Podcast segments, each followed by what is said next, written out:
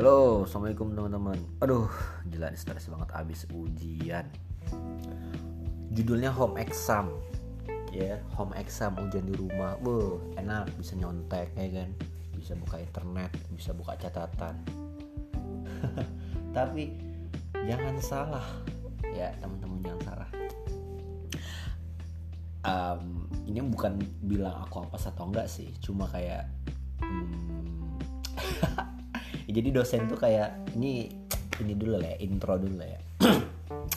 Jadi dosen tuh ngebagi-bagi um, paper atau jurnal ke tiap-tiap anak di kelas buat di summarize, disimpulin. Terus ada lima pertanyaan gitu kan, kayak uh, ringkasannya gimana, apa poin penting dari riset itu, terus gimana metodenya, ada kekurangan nggak, ada kelebihan nggak, terus apa metode yang bisa kamu rekomendasiin untuk diganti atau mungkin ditambahin kalau misalnya kamu mau ngeridu atau uh, ngulangin penelitian itu lagi. Terus kontribusi riset itu kalau bisa uh, dikembangin ke arah uh, apa ya, kayak bisa ngarah ke U N S D Gs gitu loh, Sustainable, De- Sustainable Development Goals ala-ala gitu lah.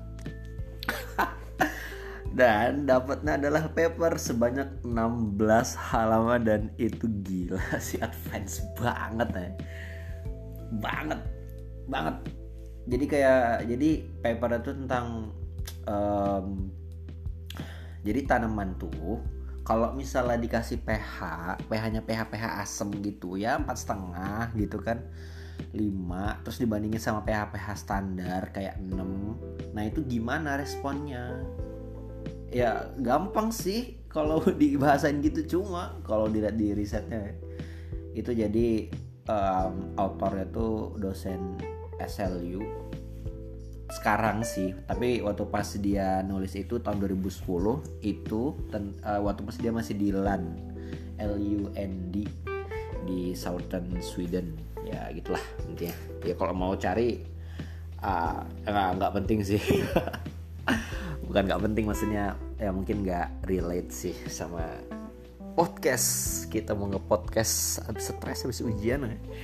Stres sirah abdi badai meledak, ya nggak sih, gitu nggak sih sebenarnya, nggak ya? Ya jadi gitu, uh, kayak bahas-bahas apa ya? Hmm, ya nanti diganti-ganti ininya, media tanamnya, terus nanti dikasih H C L biar asem, terus di nitrogenin biar beku gitu kan? Nggak tahu bu analisa atau apa gitu, nggak ngerti juga sih. Terus nanti kayak diekstraksi masukin P C R, P C R, ya itulah. Dilihat nanti ekspresi R N A, ekspresi gennya lewat uh, apa sih namanya uh, uh, oh ya lewat ini amount of R N A, apa sih bahasa Indonesianya, jumlah R N A ya gitulah, jumlah R N A. Jadi aktivitas transkripsi D N A-nya tuh diukur pakai microarray ya gitulah, ada yang namanya kayak teknologi microarray gitu kan. Udah terus terus terus. Nah, yang ribetnya tuh ada nama istilah analisis bioinformatik. Udih, gila anjir. Parah ya. Jadi kayak nge-cluster ini gen tuh hu- uh, punya hubungan ke gen apa. Nanti uh, ini tuh perannya terhadap eh perannya terhadap. Perannya di tanaman apa? Nanti ini tuh punya asosiasi dengan gen apa, fungsinya apa. Nah, makin ditelusuri lagi nanti sequence atau urutan D N A yang di ujung di ujung awal atau promotor istilahnya itu apa. Nanti berhubungan sama pathway. Uh, pathway itu apa ya? Pathway itu uh, lalu lintas lah ya. Kayak lalu lintas metabolit nih. Jadi kalau misalnya dikasih hormon atau ion itu ke gen itu nanti gimana responnya, gitu-gitu dah. Wah gila sih. Nah aku gak expect banyak buat nilai bagus banget ya, bagus sih, pengen sih cuma ya ah uh, ya pengennya pass with distinction. uh, di Indo empat kali ya. Tapi kalau pas aja ya alhamdulillah, syukur. Toh juga baru tadi baru kemarin ngerjainnya, parah. Sebelumnya soalnya oral exam ya. Parah. Oral exam. Ya gitu ya. Jadi home exam itu mungkin dulu tuh aku mikir kayak kelihat mudah. Nah, sekarang tuh susah banget. Nah, oral exam yang terlihat susah ternyata kemarin tuh gampang banget loh. Kayak pertanyaannya tuh fundamental, basic, terus pertanyaan-pertanyaan yang sifatnya tuh mendasar gitu. Tapi aku tuh belajar kayak wah gila sih, dosen di sini nggak mau kalah kayak di Indo. Kayak buat kalau mau buat uh, oh oke okay. um, I want to say something with those of you want to uh, listen it in English version. Uh, maybe uh, you can stay tuned on this podcast because in minute um, fifteen I think I will continue this podcast with English, but yeah, I'm sorry if I uh, inform you too late, but yeah, mungkin teman-teman yang uh, yeah, maybe perhaps for those who eh sorry jadi pokoknya mungkin teman-teman yang udah pengen pakai bahasa Inggris kayak ah, apaan sih ini, ya udahlah, tapi siapa tahu masih ngedengarkan terus um, kayak oh ya nanti aku tulis di I G atau di deskripsi lah di menit keberapa tadi itu, menit kelima belas ya. Gitu deh. Nah, ada terus kayak um, ya home exam kan, uh dosen seratus slides listeners, seratus slides satu P P T. Ya memang nggak diselesain kayak sehari sih, tapi dua hari atau tiga hari gitu. Waduh, udah lama materinya berat, biokimia, protein sintesis lah, protein modification lah, protein analysis lah. Aduh, gila. Aduh, aduh. Udahlah dulu kerjanya cuma nyangkul ya kan, nggak cuma sih maksudnya. Ini ya, nyangkul, nanam, ngasih pupuk. Kayak ya gitu sih emang, karena expertise di sini itu kan bukan nanem tapi lebih ke petani lah, jadi ya wajar sih, ya nggak apa-apa, masa mau gitu-gitu aja bela- belajar ya kan. Nah yaudah terus udah tuh home exam, nah udah belajar gitu berpuluh-puluh slide, beratus-ratus slide, dan ternyata ditanya adalah apa ya kemarin tuh ya. Oh iya, yeah. Kamu tahu nggak istilah kalau misalnya uh, kita punya gen tapi nggak tahu karakternya, itu kita harus ngapain? Waduh, bukan gitu doang sih maksudnya. Eh g- kayak gitu gitu nanya. Ya jawabannya kan kayak forward genetics gitu. Jadi kita itu tahu gennya tapi nggak tahu karakternya. Mungkin udah kebanyakan sequence, udah kebanyakan database, udah kebanyakan uh, referensi genom. Tapi kita gak ngerti apa ini karakter atau protein yang diproduksi atau yang di uh, atur sama gen ini gitu. Tuh eh forward sorry reverse genetics reverse genetics. Nah terus dia bilang kan kayak uh, do, doi dosen tuh kayak nanya lagi kalau misalnya kebalikannya gimana gitu, yaitu forward genetics. Nah terus ada pertanyaan nih kayak gampang sih intinya, cuma aku tuh kayak nggak nangkep gitu loh. Nah ini language barrier, kayak um, kendala bahasa sih mungkin yang jadi concern sih, walaupun kadang dan, dan mungkin kita juga nggak ngerti ininya kali ya, esensi pertanyaannya kali ya, walaupun tahu jawabannya tapi kayak masih nggak sistematis gitu loh. Misalnya gini dia nanya, kalau misalnya kamu nggak punya karakter yang kamu inginkan di tanaman A, ya kan? Nah, terus apa yang akan kamu lakukan? Nah, kalau misalnya pertanyaannya kayak bahasa kita gitu loh, bahasa Indo gitu kan ya. Oh, gini-gini nih. Masih bisa lebih bayangin. Cuma kan kayak bahasa Inggris. Jadi um, kan butuh berapa lama, berapa lama, cukup berapa menit lah gitu buat ngerti. Oh, gitu maksudnya toh. Nah, jadi uh, kalau aku, terus aku jawab kayak aku tuh ya udah kita insersi aja gen dari organisme lain tuh, kayak transformasi gitu bla bla bla bla. Nah ternyata bukan itu maksud si bapak gitu. Jadi maksudnya kayak ya udah kita menginduksi variasi lah, variasi lah iya benar juga gitu. Nah ya gitu, jadi um, ya mungkin kalau anak kalau anak pemultan atau anak pemuliaan atau anak genetik ya gitu gitulah, anak biologi juga mungkin ya. Jadi ya konsepnya kan kita memperbanyak variasi, terus kita pilih mana tanaman atau organisme atau karakter yang kita tertarik gitu gitu. Jadi nggak usah terlalu spesifik gitu. Jadi yang di yang dipengen sama dosen itu, yang di di oral exam itu ya supaya kita ngerti secara holistik, komprehensif, tapi juga ya detail juga harus ya. Cuma ya gitu, kita kadang uh, bagus sih, kayak aku tuh appreciate banget gitu. Um, itu tuh nguji pemahaman kita soal uh, apa yang udah kita pelajari, tapi juga dengan cara yang ya ya gitu sih, keren aja gitu, hal-hal yang dasar banget gitu, fundamental banget, asli keren gitu. Nah terus poin utamanya nih aku tuh, nah kan dari tadi itu ujian ya, nah sekarang tuh kayak pengen bahas ada poin-poin keren. Tadi kan habis jumatan terus kayak ngobrol gitu kan sama mahasiswa S tiga di sini, ah keren-keren ya. uh nih jadi ada berapa poin ya, ada satu dua tiga empat lima. Nah, yang pertama, tahukah Anda bahwa di Swedia itu dosen membayar sewa untuk ruangannya, untuk gedungnya. Excuse me, boss. Baru tahu asli.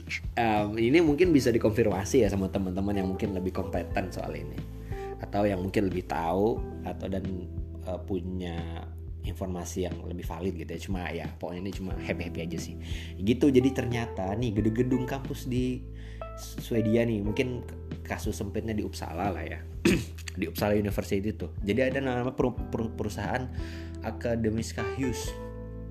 Jadi kalau di bahasa Inggrisin kali um, academic buildings. Jadi itu tuh gedung akademis itu perusahaan. Jadi gedung-gedung universitas itu bukan punya Unip, jadi punya punya swasta ya, punya private company, eh private company, sorry company lah, tapi nggak tahu lah itu uh, private atau uh, punya state, nggak tahu lah ya. Cuma intinya itu tuh punya perusahaan terus nyewa gitu universitas ke perusahaan itu.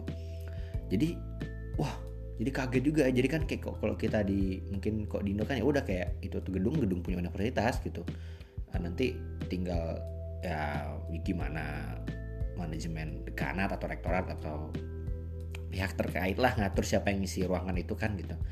Nah kalau di sini tuh ya gitu, kayak uh aku tuh nggak kebayang. Jadi kalau misalnya dia dana risetnya entah nggak turun entah macet kan, jadi nggak bayar sewa, wah itu mungkin labnya bakal bubar kan. Itu baru tahu asli, kayak ya gitulah. Nah tapi um, selain itu sih yang uh, kayak di sini tuh kayak pajaknya lumayan lah, kayak agak gede, kayak sekitar tiga puluh persen, dua puluh persen ya gitu kan.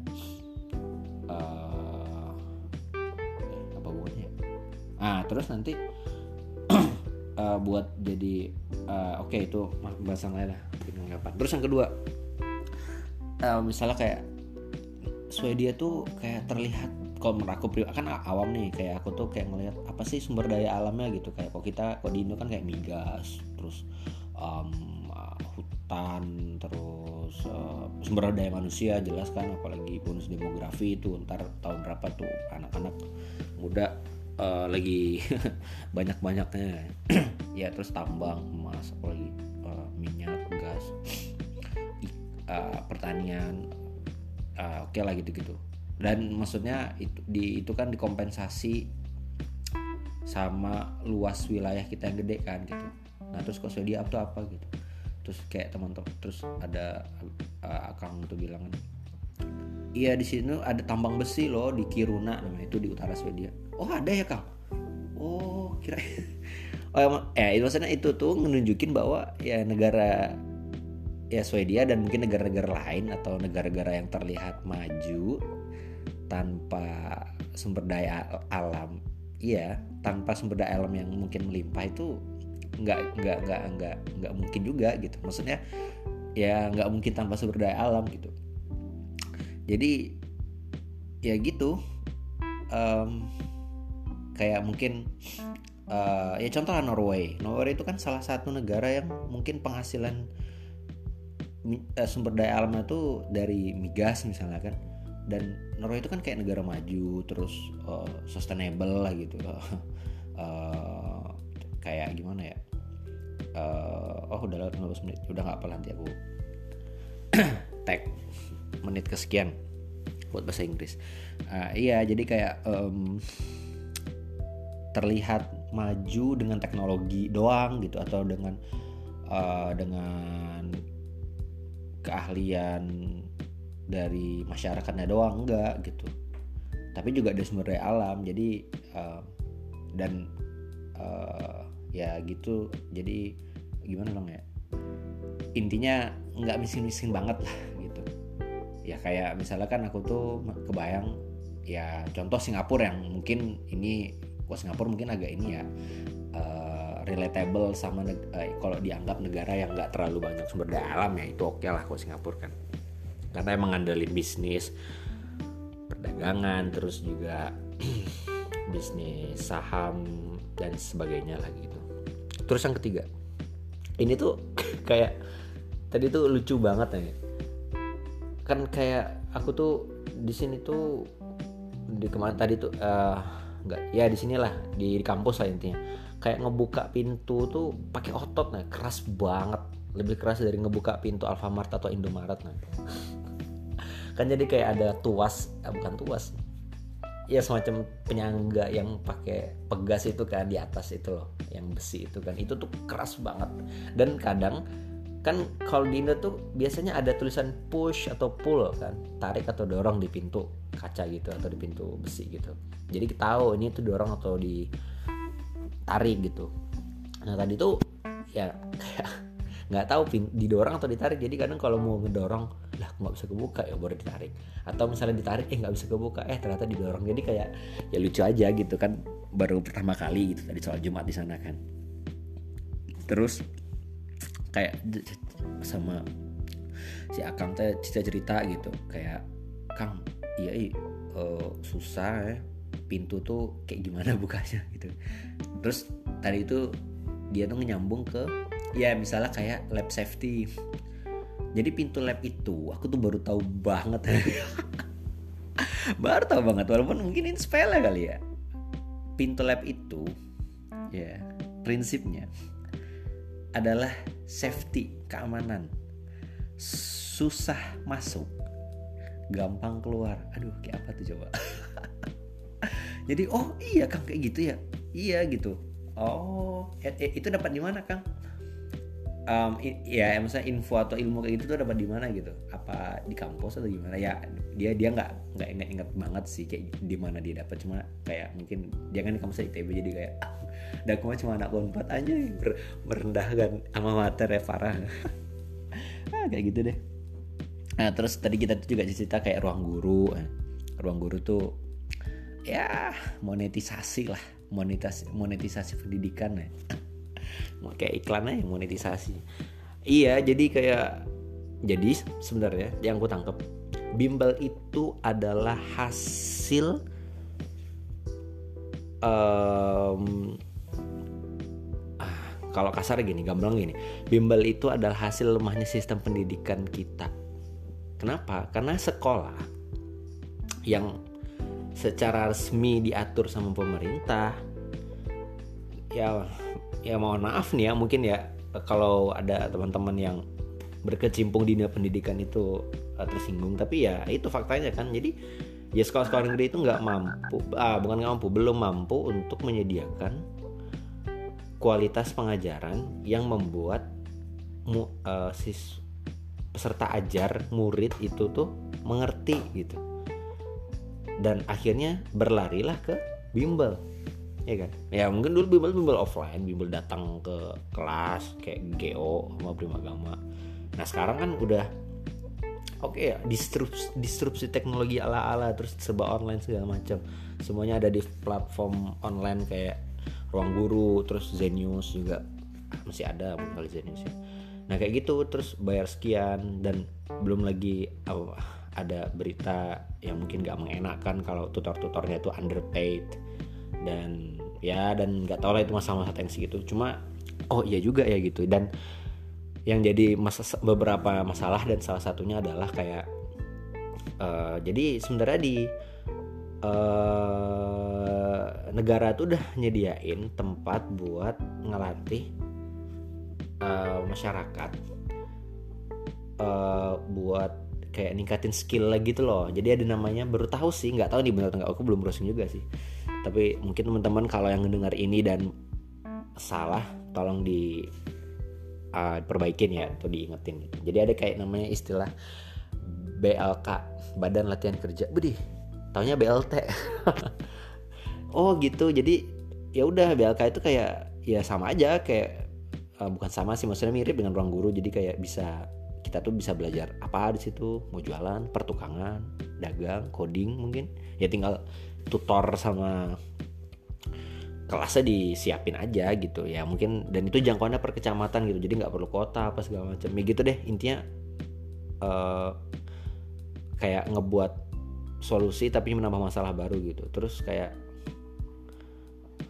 ya gitu sih, aku tuh mikirnya kayak ini banget nih, privatisasi lah gitu ya. Jadi yang sektor pendidikan yang itu harusnya negara hadir secara bertanggung jawab buat ngemastiin anak-anak itu tuh ngerti sama materi yang disampaikan di kelas, jangan sampai berlari ke bimbel gitu.